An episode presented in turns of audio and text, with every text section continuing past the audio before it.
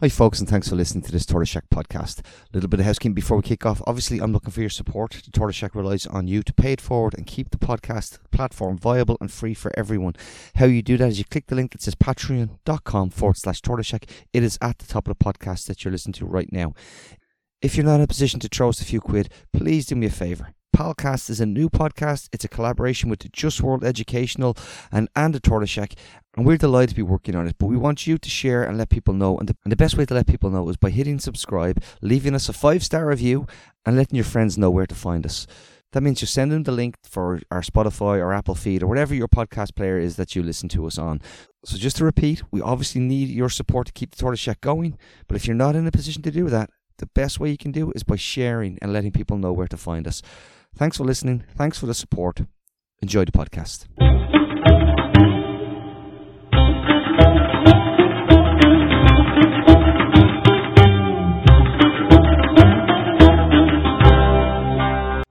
Hello, everyone. This is Yousef Aljamal, and welcome to the Palcast podcast, brought to you by Yousef Aljamal from Istanbul. I am a Palestinian from Gaza, and I grew up in Nusayrat refugee camp um, joined by my co-host Helena Cobban from Washington D.C. Helena is the president of uh, Just World Educational. Uh, this is the first episode, and we're going to discuss how global politics is shaping the um, escalation and genocide in Gaza, and how Gaza is shaping global politics at the same time. I come from Gaza. The Gaza Strip is a tiny geography but the, the impact of this tiny geography on global politics is beyond imagination. Now, every single superpower and regional power in the region is busy with what's happening on, in the Gaza Strip. Uh, we've seen how China and Russia and the US have different opinions on what's happening in Gaza, where Russia and China, on one hand, have called for a ceasefire at the UN Security Council, and the US vetoed that resolution, only calling for humanitarian pauses. This is an interesting term. This is the first time we, we hear about it, where Palestinians are only given the chance to um, survive for a few hours before the bombardment um, that destroyed 60% of Gaza's um, houses uh, will resume again. Uh, Helena, uh, how are you? And welcome to the podcast. Thank you, Yousef. I um, I'm feeling very sad and um, a little bit impotent, but I'm hoping that with this podcast, um, under your leadership, we can really make the connections between the global movement for justice and the uh, movement for justice and survival and, and liberation that the people of Palestine are undergoing right now. Uh, so thanks for, for hosting this. We're also working with uh, Tony Groves of um, Tortoise Shack Media in Dublin, Ireland, who has graciously given us the tagline for our podcast, which is One World, One Struggle. And I think that's just exactly where we want to be. And I think that Yousef, you have just pulled together a great list of things for us to talk about today. Thank you very much, Helena, and thank you, Tony, again for, for hosting us. Um, wh- what do you think, Helena, of the position of the United States uh, on mm-hmm. Gaza and the ceasefire in Gaza? Oh goodness! Um, you know, I'm sitting here um, in what we could call the belly of the beast in Washington, D.C., on the traditional land of the Piscataway and Nacotchtanks here. Um, it's it would be extremely depressing if you just were to listen to the political leaders in this country.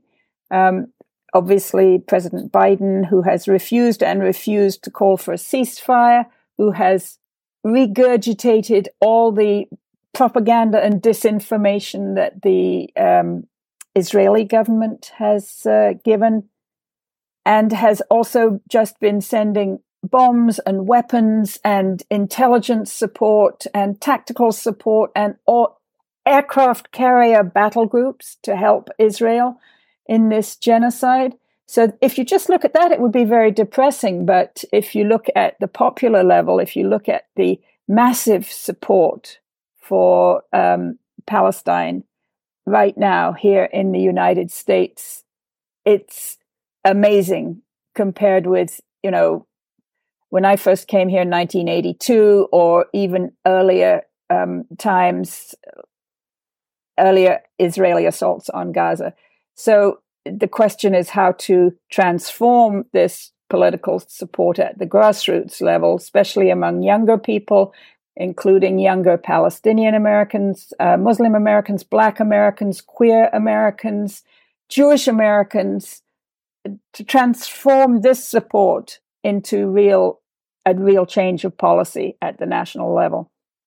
I, I totally agree with you, Helena. And I, as a Palestinian from Gaza, I was particularly um, impacted in, in, a positive way by the um, protests organized by the, by the Jewish Voice for Peace. Young Jewish Americans taking to the streets, blocking, um, you know, governmental like buildings and um, subways, calling for ceasefire.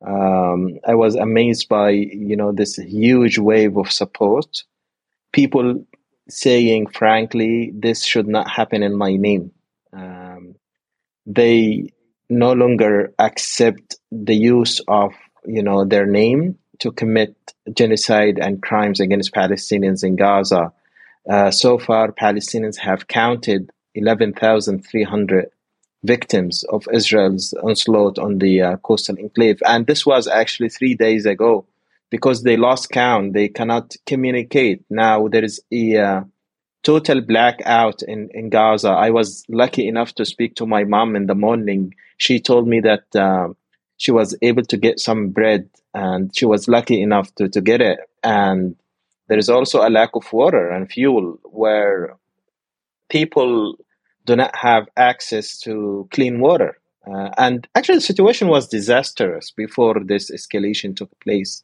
where 97% of Gaza's water was unfit for human consumption. And now Israel is bombing water tanks, bakeries, hospitals. Today they broke into a Shifa hospital. Uh, just you know cannot understand what um, a hospital would mean in military terms. Uh, to circle a hospital and break into it and to bomb you know medicine and interrogate people and shoot people. And if any of the paramedics try to help these people bleeding on the ground, they would also be shot.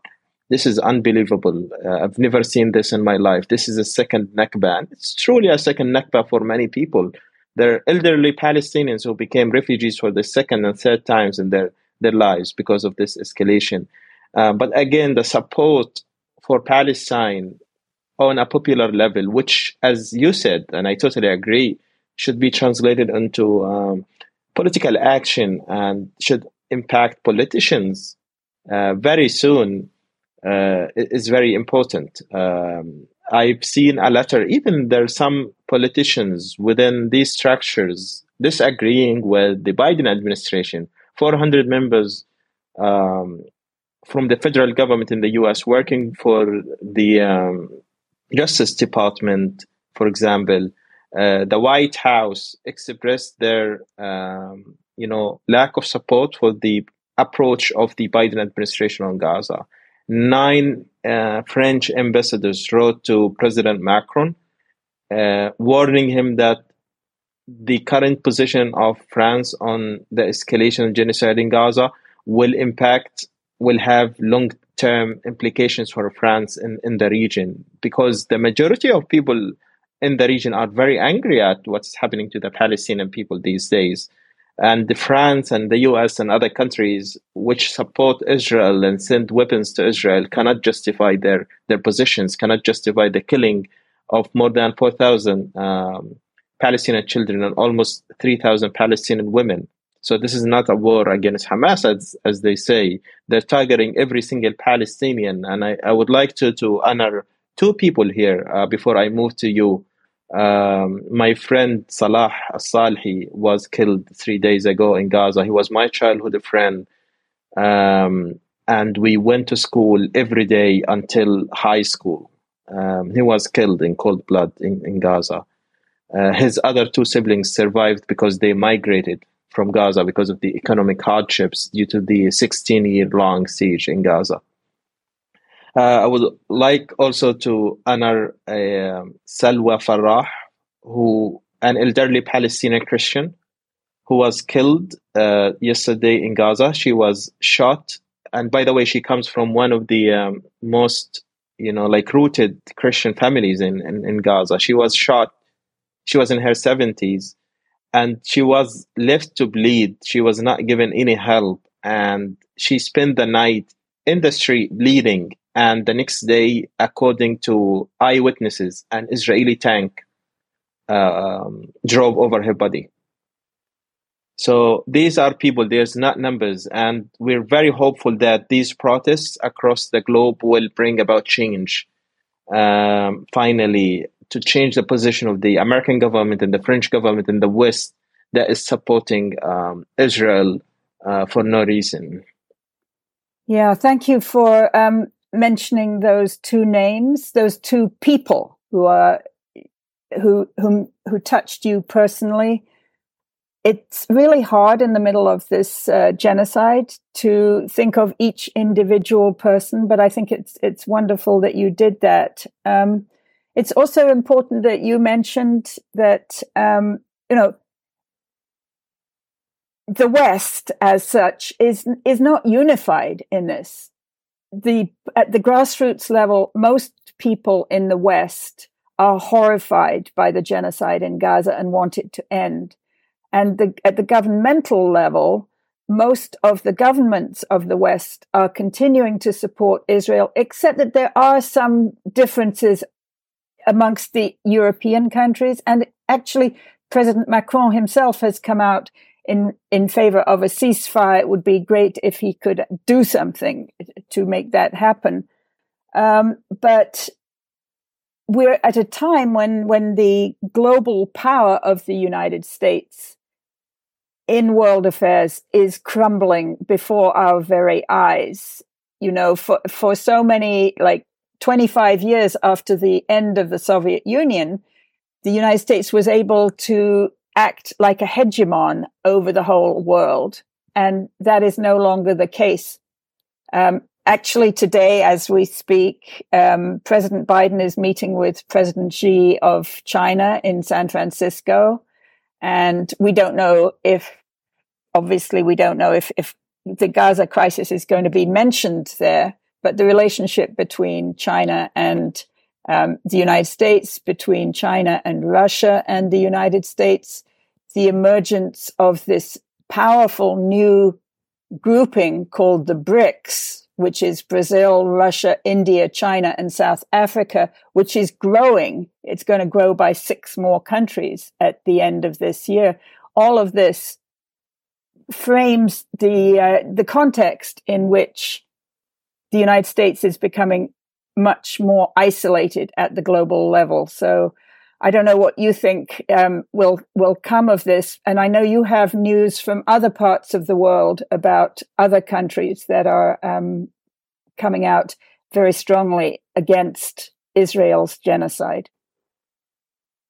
I totally agree with you. The world is changing. Global politics is changing. The U.S. is no longer the only hegemon power in, in the world. Uh, you mentioned BRICS.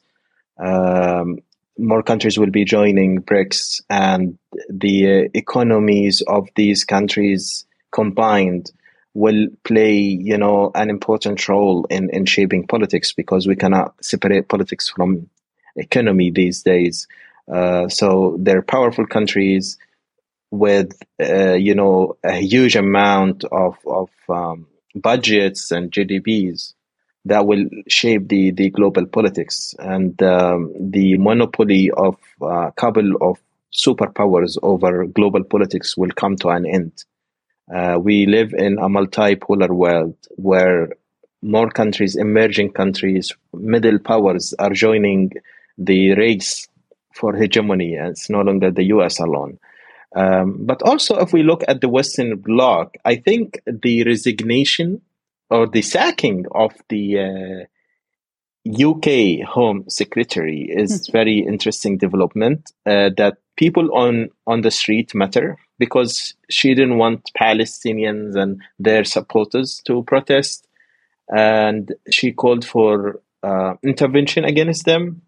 The head of the police department in London refused to do that, and she was finally sacked. Uh, basically, she called for more clashes to, to take place in, in London, which is not the best idea. So, this is an interesting development. At the same time, Belgium Deputy Prime Minister uh, De I hope I got her name right, um, she called for sanctions against Israel because of the genocide in Gaza. Um, also, uh, Ione Belarra, Spanish uh, minister, called for uh, legal action against Israel um, because of the sh- genocide in Gaza. Turkey has voiced its, uh, you know, harsh criticism against Israel, both on a popular level. I live in Turkey. I see uh, protests and thousands and tens of thousands of people taken to the streets on daily basis. We have seen a huge crowd in Istanbul um, three weeks ago, but it's still going on, and people are boycotting. You know, I think we should also talk about the power of the boycott here. Uh, I know what's the situation in, in the US, but in uh, in the Middle East, a lot of people are joining these boycott calls um, to boycott companies complicit in the genocide in Gaza, and this again brings us to the power of people. Uh, what do you think, Helena? How is the situation over there? Um, I I agree that um, yeah, the boycott movement is powerful. I think right now here in the United States, the movement against the arms companies, and that's also the case, I think, in the UK and maybe other European countries. Um, the American arms companies that are making massive profits out of you know the, all these military budgets that um, President Biden ha- has asked for and looks as though he's going to get. So, individual people here in the United States who own um, shares in, in these companies are making a lot of money. The rest of us have to go and, I, I would say, really protest against these arms companies, first and foremost, but also against the other companies that are um, profiting from, from the genocide. Um, you talked a little bit about uh, Turkey, and um, you have news from elsewhere, I think, um, in the Muslim world, maybe from Malaysia. Can you tell us more more broadly what's what's happening on Palestine? But just before you do that, actually, I see that we're about halfway through, so I want to just remind listeners that you're listening to the Palcast a new twice weekly podcast on the intersection of Palestinian politics and world affairs. Our host is Dr. Yousef Aljamal with us from Sakarya, Turkey. And our tagline is One World, One Struggle in homage to the anti colonial strugglers of Ireland. The Palcast is a collaboration of the US based nonprofit Just World Educational and of Tortoise Shack Media based in Dublin, Ireland. We urge you to tell your friends and networks about the Palcast, to follow us on Apple or Spotify, and to start posting great reviews for Palcast there. For Just World Educational, I'm Helena Cobban, and now back to Yousef. So, Yousef, rest of the world. Yes, the, the rest of the world, the rest of the international community, as we say, because the international community these days is very much uh, is uh, is the West. Uh, if we look at Malaysia, for example, uh, Malaysian Prime Minister joined thousands of protesters to condemn Israel uh, and Western allies for quote barbarism in Gaza. Uh, in Turkey, as I said, uh, three lawyers brought a case to the general prosecutor against Israel, and he has deferred their case to the International Criminal Court. Um, so people here are very angry at the blind support by the West to make you know the genocide in Gaza by Israel possible. Uh, we've seen the hypocrisy of the West multiple times, and you know, like killing babies cannot be justified in Gaza. We've seen how they shifted their discourse when Ukraine was being attacked and when Palestine is being attacked. It's just the total contrast uh, is unbelievable to many people. And um, I think the West and Western administrations should think twice about their positions and approaches because they, these approaches will change people in the Middle East for a long time.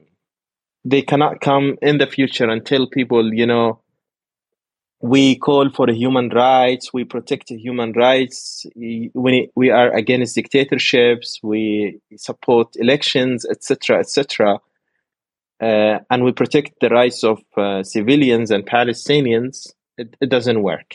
Uh, we've seen this firsthand.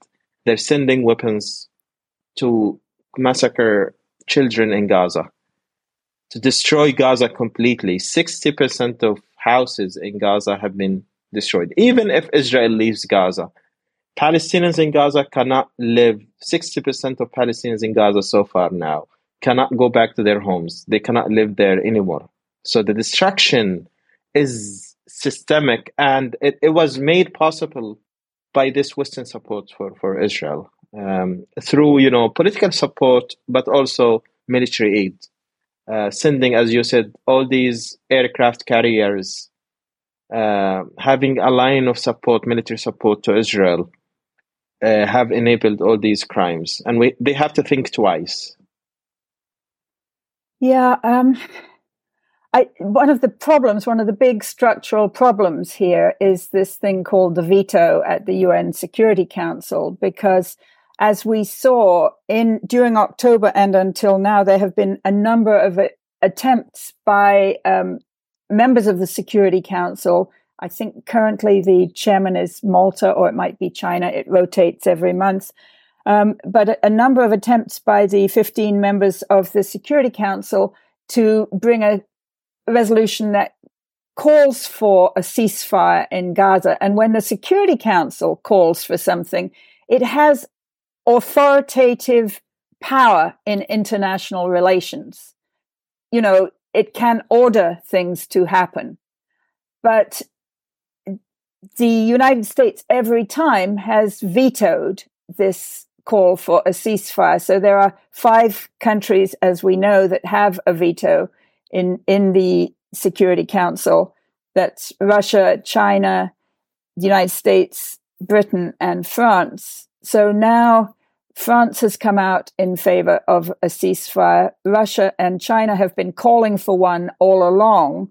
And it's only Britain and the United States which are blocking the, the call for a ceasefire. In contrast, on the 27th of October, there was this amazing meeting of the UN General Assembly, which is a much broader group, but doesn't have the same authority that the Security Council has.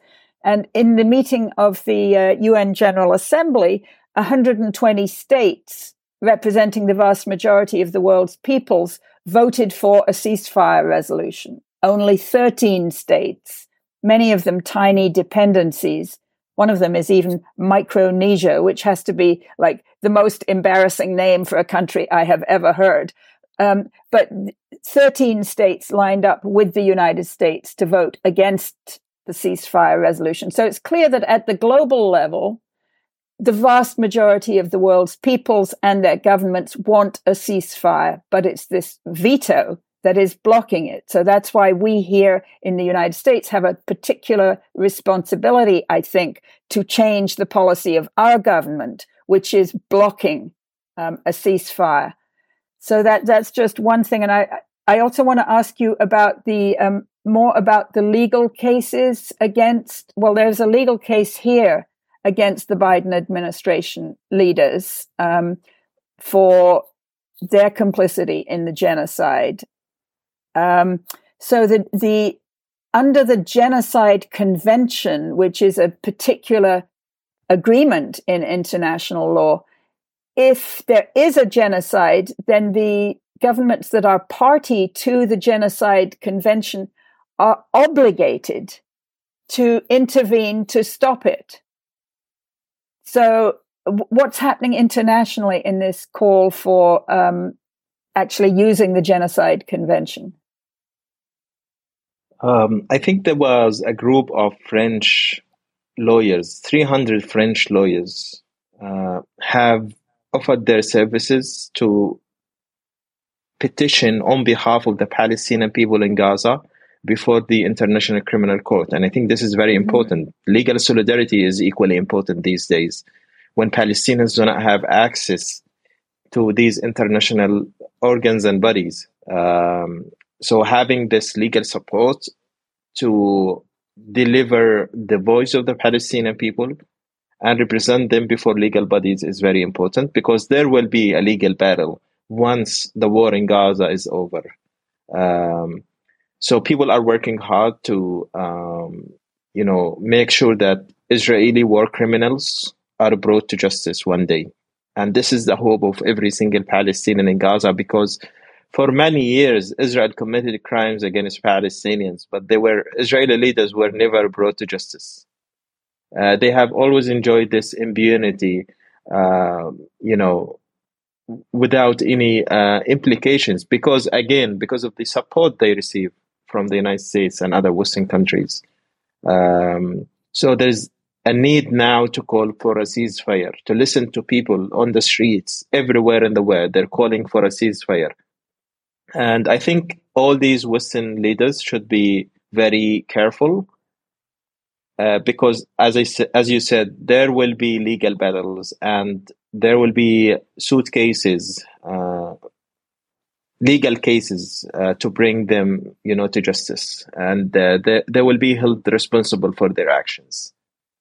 Uh, for example, a French lawyer has filed a legal complaint against Israeli supporters who mocked the killing of children uh, in Gaza on social media. There were 50 Israeli doctors who called for bombing hospitals. They told the IDF that there is no problem, there is no ethical problem in storming a hospital. And this is unbelievable. And now there are also a group of uh, Egyptian lawyers who are trying to revoke their medical license because this is against like the basic medical ethics in the world. So they should know that there will be legal implications. Uh, Israel has always threatened people with legal legal cases, um, and I think they should face the same same fate. Yeah, absolutely. Um, a little bit closer to home for you, um, Yousef.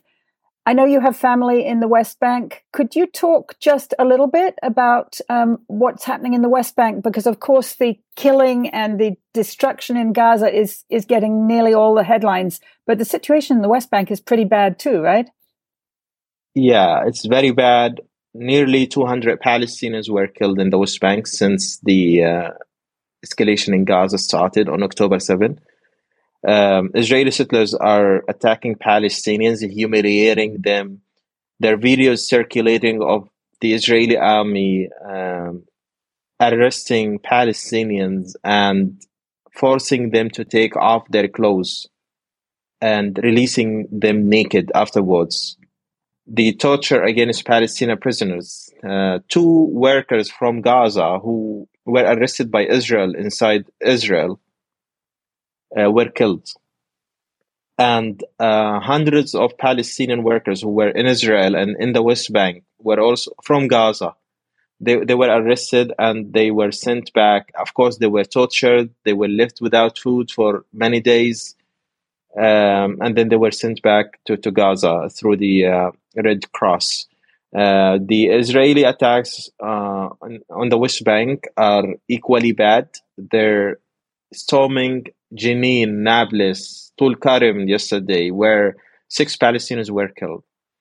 Uh, every day we have almost like five to ten Palestinians killed in different towns and villages in the West Bank, either because of Israeli attacks, like Israeli army attacks, invasions, or because of settler violence. Uh, there are more checkpoints. Settlers are waiting for Palestinians with guns to you know, threaten them. I saw two Israeli settlers who actually, and for the first time I see this, dressed like Israeli soldiers and broke into a school in Hebron and they threatened the staff and students and they were armed to the teeth. They were insulting people with all types of bad words. So this is what's happening in, in, in the West Bank and has been happening in the West Bank. This is our normal life before October 7. So the the challenge, the political challenge, um, is not just for a ceasefire in Gaza. The political challenge is for liberation of Palestine, however that is defined by the Palestinians, whether it's a one state or a two state solution. But um, and that will obviously require considerable political work by the Palestinian leadership to renew the Palestinian leadership. Um, I, I think, you know, the real work will start after the ceasefire, but um, are you hearing anything about Palestinian reconciliation efforts yet? Or is it just, you know, the Israelis and their American backers are just talking about two options, one of which is that Israel stays in Gaza after the ceasefire, and the other is that they bring in um, Abu Mazen, Mahmoud Abbas, to come and rule over Gaza in the same way that he's ruled over the West Bank, that is completely as a as a puppet for the Israeli authorities. But yeah. um, are you, what are you hearing about um, other options for Pal- that Palestinians are proposing for um, renewing the Palestinian Liberation Organization? You know, Israel has prevented Palestinian election for f- 15 years now um, almost 15 years. And um, as long as there is Israel in between, no elections can take place in Jerusalem, for example. So I do believe that Palestinians have to think creatively about unity and elections away from these restrictions. We've seen how the American administration has a different view than that of Israel when it comes to Gaza. Netanyahu said he wants to stay in Gaza for a while. The US said no, they want to bring Mahmoud Abbas. But then the prime minister of Mahmoud Abbas, uh, Dr. Mohammed Shtayyeh, said, We are not going to go back to Gaza on the top of tanks or back of tanks. And um, again, I think the Palestinian people are the um, only um, uh, party here that has the say over the future of Gaza and the future of Palestinian politics. Definitely, we need elections, but then we have to consider the situation in Palestine and the occupation of Palestine by Israel that makes election impossible.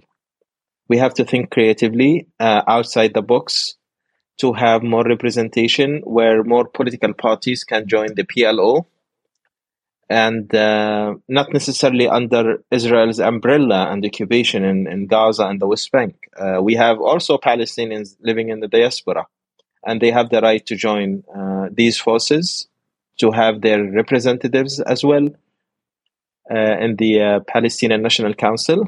And it's not about the PA, it's not about Gaza alone, it's about the West, it's also about the West Bank, it's also about Palestinians in Israel, Palestinians in the diaspora. Uh, but for sure, what I can tell you that there is no force on earth that can impose um, a government on Palestinians that they do not want. And um, if Israel chooses to stay in Gaza, then this is the uh, natural development of the relationship between Palestinians and Israel. Israel is the occupying power, and they should be treated as such. But then they have to deal with the implications of running Gaza if they are interested in running Gaza. I don't think that they are. Uh, they want to destroy Gaza. They want to have uh, some sort of uh, access to Gaza and control without being there themselves. They're looking for collaborators, basically, uh, to deal with. Uh, but they will not find them in Gaza. They will not find them anywhere in, in Palestine. Palestinians are fed of the occupation. They're like sick of of Israel's ongoing occupation, and uh, I don't think this is will succeed. Yeah, a lot more to talk about. I mean, I'm just thinking back to the work I did a, a long time ago on the history of the PLO with those um, PLO constituent groups, Fatah and the yeah. uh, Jabha Demokratia, Jabha Sha'abiyya, Popular Front and Democratic Front and all the others, which arose in, re- in response to the Nakba of 1948. But now we have, in, in essence, the Israelis trying to make a new Nakba And I, am looking for um, a renewal of the Palestinian Liberation Organization outside primarily of the of the zone of Israel's control because so long as Israel controls it, it'll just be divide and rule, divide and rule. So, so many lessons, um, Yousef, from like what you've studied and what I've studied about anti-colonial struggles worldwide. And I think we have a lot more to discuss in the next episode. Do you have anything to say just before we, we wrap this one up? Uh, thank you, Helena. And I think it's um, also important to highlight the first Israeli campaigns, propaganda campaigns. Oh, yes. Um, probably you've seen the um, so-called nurse from a Shifa hospital who claimed that she works there and she couldn't find medicine because it was stolen by Hamas. Uh, it was found out later that she was an Israeli Mexican nurse and she was acting so that she wins more solidarity and uh, support from different people across the globe to promote Israel's uh, genocidal narrative. Also, there was a commander in the Israeli army who claimed that he found some evidence that the basement of a Rantisi hospital in Gaza, which was uh, stormed by the Israeli forces, was used as a basement um, by Hamas by pointing to a timetable of different shifts for staff working at the hospital. He just showed the um, basically the seven days of the week and the dates starting from October 7. And he said there's a guy called Khamis, uh, which is uh, the Arabic word for Thursday. um, again, I think that the level of propaganda is very low that Israel will need much time to repair its image in the world by paying some protesters in Washington, D.C., $250 to join the rally. Uh, I don't think this will even be enough. yeah, it was it was much smaller, much much smaller than the um, huge protest that was here ten days ago. So um, I think we really should wrap up now, Yousef. Um, and it's really my honor to work with you on this project. Um, people, you have been listening to the Palcast, a podcast on the intersection of Palestinian politics and world affairs, featuring host Dr. Yusuf Al Jamal. Our tagline is One World, One Struggle, in homage to the anti colonial strugglers of Ireland. The Palcast is a collaboration of the US based nonprofit Just World Educational and Tortoise Shack Media based in Dublin, Ireland. Since we are new and the times are dire, we urge you to follow the Palcast on Apple or Spotify so you can catch each new episode as soon as it drops. And please start posting great reviews for us on those platforms. Tell all your friends and networks about the Palcast too so they can start listening.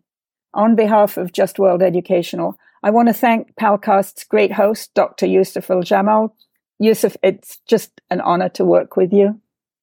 Thank you, Helena, for joining uh, me today, and the conversation will, will continue.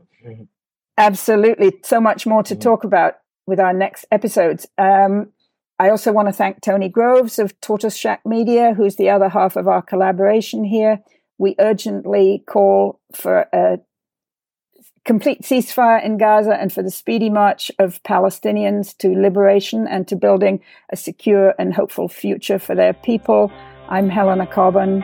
Stay alert for our next timely episode coming up soon.